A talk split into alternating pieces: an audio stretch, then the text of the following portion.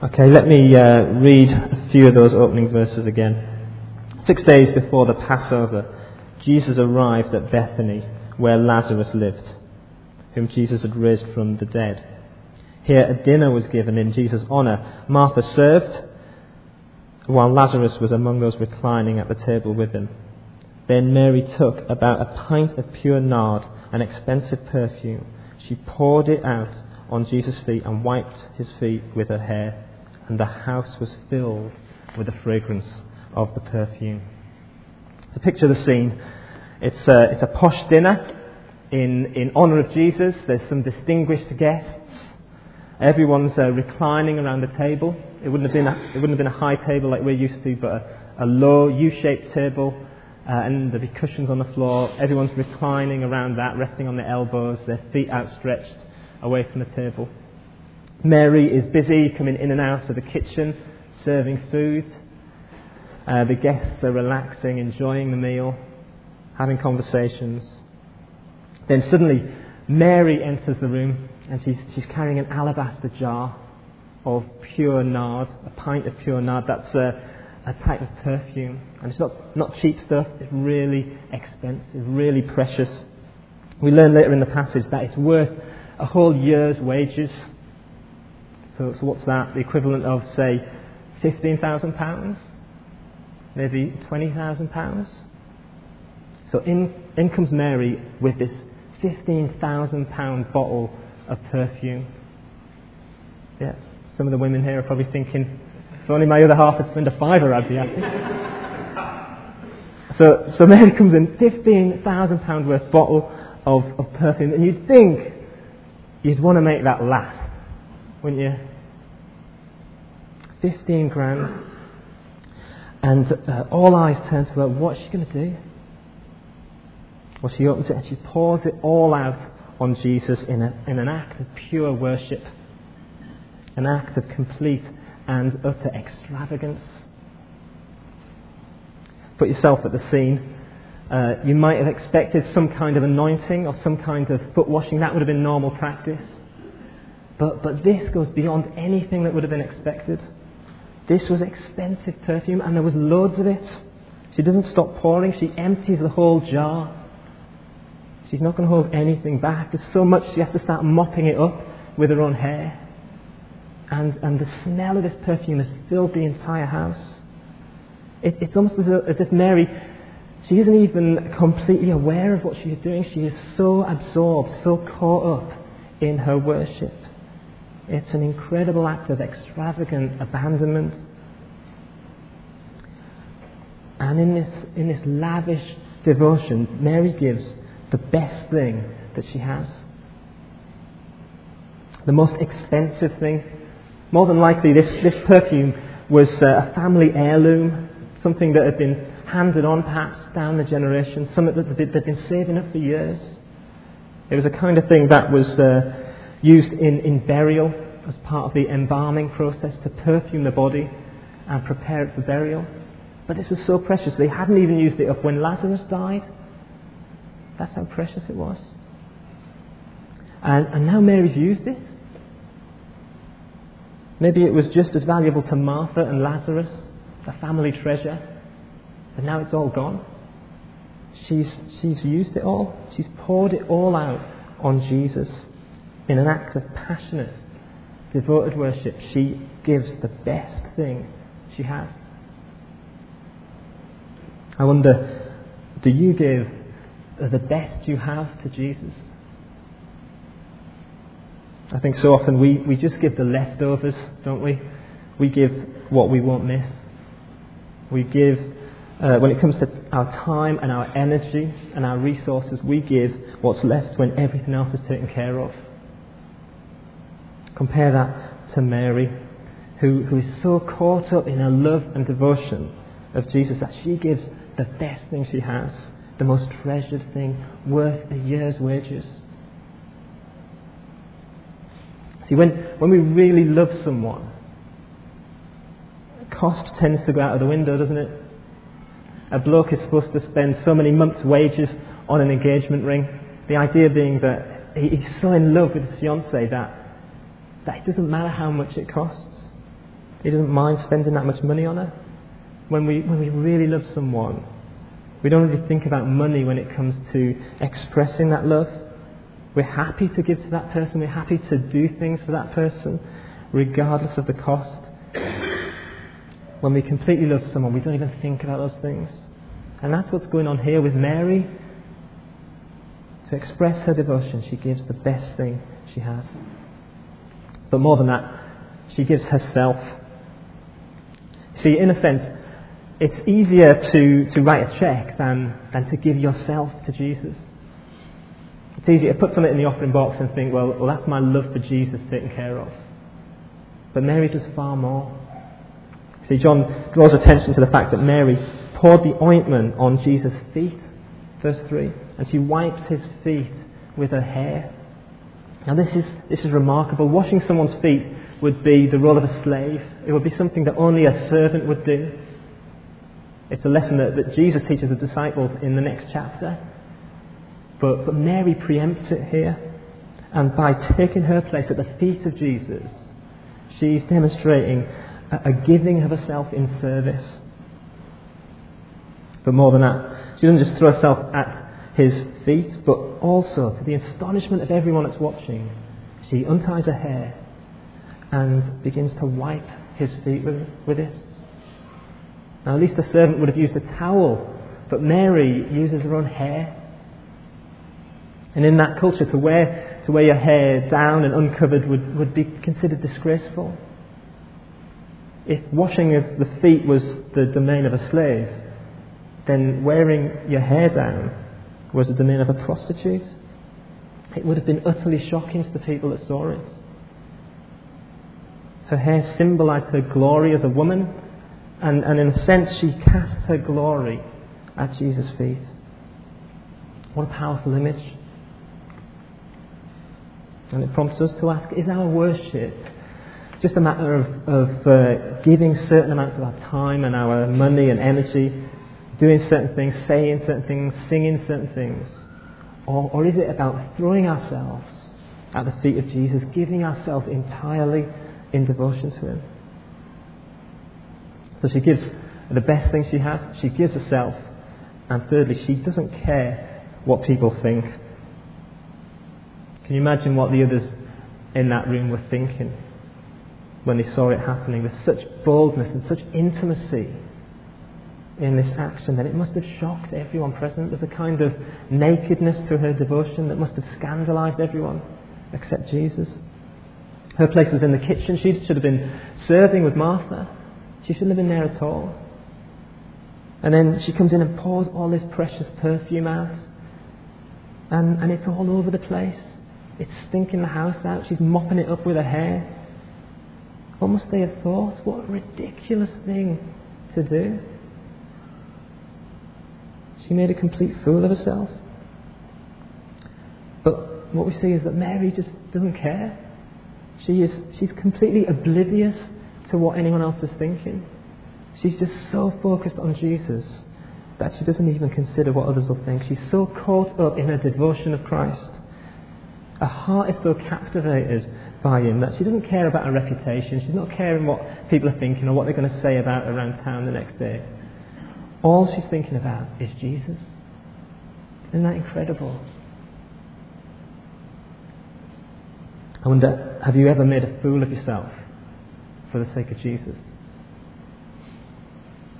Or maybe I should ask conversely, have you ever found yourself not saying something or not doing something that would give glory to Jesus because you're worried about what people would think?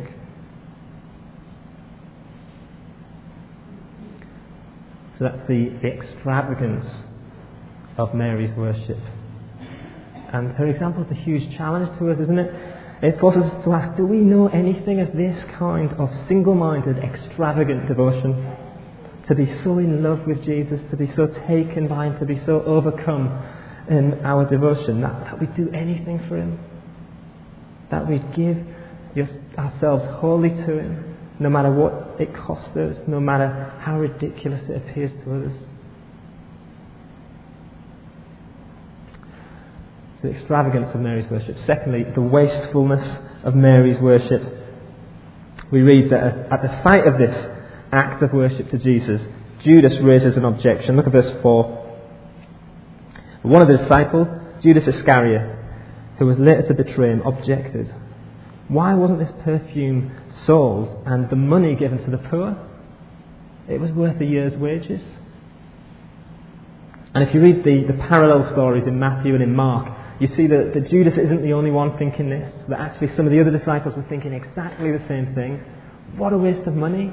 This could have been used to help people. And you've got to admit, they've got a good point, haven't they? Who can argue with that? It's a year's wages. Imagine all the good things that could have been done with that money. I wonder what your reaction would have been if you'd have been there. Or what if, what if we did something equivalent today? The elders are currently setting the budget for the coming year. What if they decided to, to cut the mission budget, to cut the evangelism budget, to cut the compassion fund, to cut spending in, in all these other good areas, and to spend £15,000 on, on something that was going to help us in, in a single act of worship on a Sunday morning? Some stunt or production, something really extravagant that would, where it would be gone in minutes. What would you think? Would you approve the budget at the annual church meeting? Or would you think that there's so much so many better things that we could spend that money on. Well, that's how the people in the story were thinking and feeling. What a waste of money. But in verse 7, we see Jesus' opinion of what Mary has done. And the absolutely amazing thing is that he completely approves. In fact, he rebukes those that were critical and so if we're, if we're sympathizing with them, we really need to feel the challenge of Jesus, Jesus' rebuke as well. Leave her alone, Jesus replied. It was intended that she should save this perfume for the day of my burial. You'll always have the poor among you, but you'll not always have me. What, what an incredible thing to say. If he wasn't the Son of God, that would be supremely arrogant, wouldn't it? But Jesus draws their attention to the, the unique time in which they found themselves. There'd be many more opportunities to help the poor, but, but only this moment to serve Christ in this particular way. She couldn't have done this any other week in the history of the world. And we'll think a little bit more about that in a minute. But first, let's take a closer look at Judas. See, Jesus tells us, uh, John tells us, verse 6, that, that his real motives were not, were, they were very different from what he was actually saying. Look at verse 6. He did not say this because he cared about the poor, but because he was a thief. As keeper of the money bag, he used to help himself to what was put in it. So Judas wasn't really concerned about the poor. Judas was interested in what he could get out of Jesus. He was thinking, if this money was sold, I'd be able to keep the money while we were spending it, and take out of it for myself. In his eyes, Mary's act was a complete waste because he didn't get anything out of it. Mary's eyes are completely fixed on Jesus. Her question is, What can I do for Jesus? But Judas' question is, What can I get out of Jesus? What's in it for me? And I think today, uh, when it comes to our worship of Jesus, we can very often slip into thinking in the same way as Judas. What's in it for me? What can I get out of it? For example, I've got a, I've got a CD at home of Christian music, and it's called The Worship Experience. And I think that's a, that's a common way that people think about worship today, that it's primarily something for us to experience and for us to enjoy rather than God. Often we, we evaluate our worship on, on the basis of personal gain. So if we, if we got something out of it, if we were uplifted, if we, if we felt close to God, then it was good worship. If we didn't, then it was, it was poor worship. Or maybe you, you think that way about coming to church, or you know people that think that way about coming to church. Why should I go? I don't get anything out of it. Well, Mary's example suggests that we've got it backwards. Perhaps worship isn't about getting something from Christ, even though we, we often do in the process. Worship is about offering something to Christ. What if the true value of worship can't be measured by what I take away with me when I walk out the door? What if its true value is measured by measured in terms of what I leave at the feet of Jesus? Our first concern should not be did, did, did we enjoy it, but, but did God enjoy it? Did, was Jesus glorified in that? Now, I'm not, I'm not suggesting that feelings are irrelevant or that we don't get anything out of worship or that we uh, shouldn't enjoy it. In fact, part of our vision statement as a church is that we, we delight in God. We want to, to enjoy God's glory. But first and foremost, for worship to be worship, it needs to be about giving Jesus the glory that he deserves. It's not about us, it's about him. So the extravagance of Mary's worship, the wastefulness of Mary's worship, and finally the true meaning of Mary's worship. So we've seen that Mary's actions were, were an extravagant act of devotion, but Jesus sees something even more. He sees something that maybe even Mary didn't fully appreciate, something much more profound. Jesus sees it as, as an act of prophetic symbolism. Look again at verse 7. Jesus says, Leave her alone. It was intended that she should save this perfume for the day of my burial. So that this one act, this pouring out of the perfume, it has both a divine purpose and a human purpose. Mary meant one thing by it, but, but God in His providence had a deeper meaning. The human purpose was simply to show human love. That's what Mary was trying to do. But the divine purpose was to show divine love. You see, this act points forward to Jesus' death. Jesus says, Leave her because what she's doing is, is, is a symbol of what's going to happen to me. He sees it as a symbolic embalming of his body. So Jesus points forward to his death on the cross, where he, he died in our place for our sins, so that we can enjoy eternal life and relationship with God. Mary's act of costly love points forward to an even greater act of costly love. And it reminds us that, that we should be extravagant in worship because God is extravagant in his love for us. John says elsewhere, we love because he first loved us. And the more we grasp God's love for us, demonstrated in the cross, the more that we're going to love him. See, God, God longs for, for us, He longs for our hearts to be His completely. He doesn't just want your grudging obedience or your dutiful service. He wants, he wants you to love Him. He wants you to delight in Him. He wants you to find your deepest joy and your satisfaction in Him. He is jealous for your affections. Like, like a lover with his beloved. He would, he would long for her to, to love him more than, more than anyone else. He longs for her to delight in him, for her to give herself to him completely, for her to find her deepest joy in him. That's how God is with you. He's pursuing your heart. And He reaches out with His love, inviting you to be His, to give your heart to Him entirely. And the greatest way that He's demonstrated this love is in the cross. If we want our hearts to be filled with love for Him, if we want to be like Mary, completely caught up with Christ, single minded in extravagant devotion, then we need to look at the cross. Maybe you feel like uh, you've lost the love for Jesus that you, you had maybe when you first became a Christian. Maybe you feel like there's, there's no passion in your Christian life. Maybe it feels more like duty or religion than, than the great love story that it really is. Or maybe this Easter, as we, as we celebrate Jesus' death and resurrection, as we reflect on those things, maybe you need to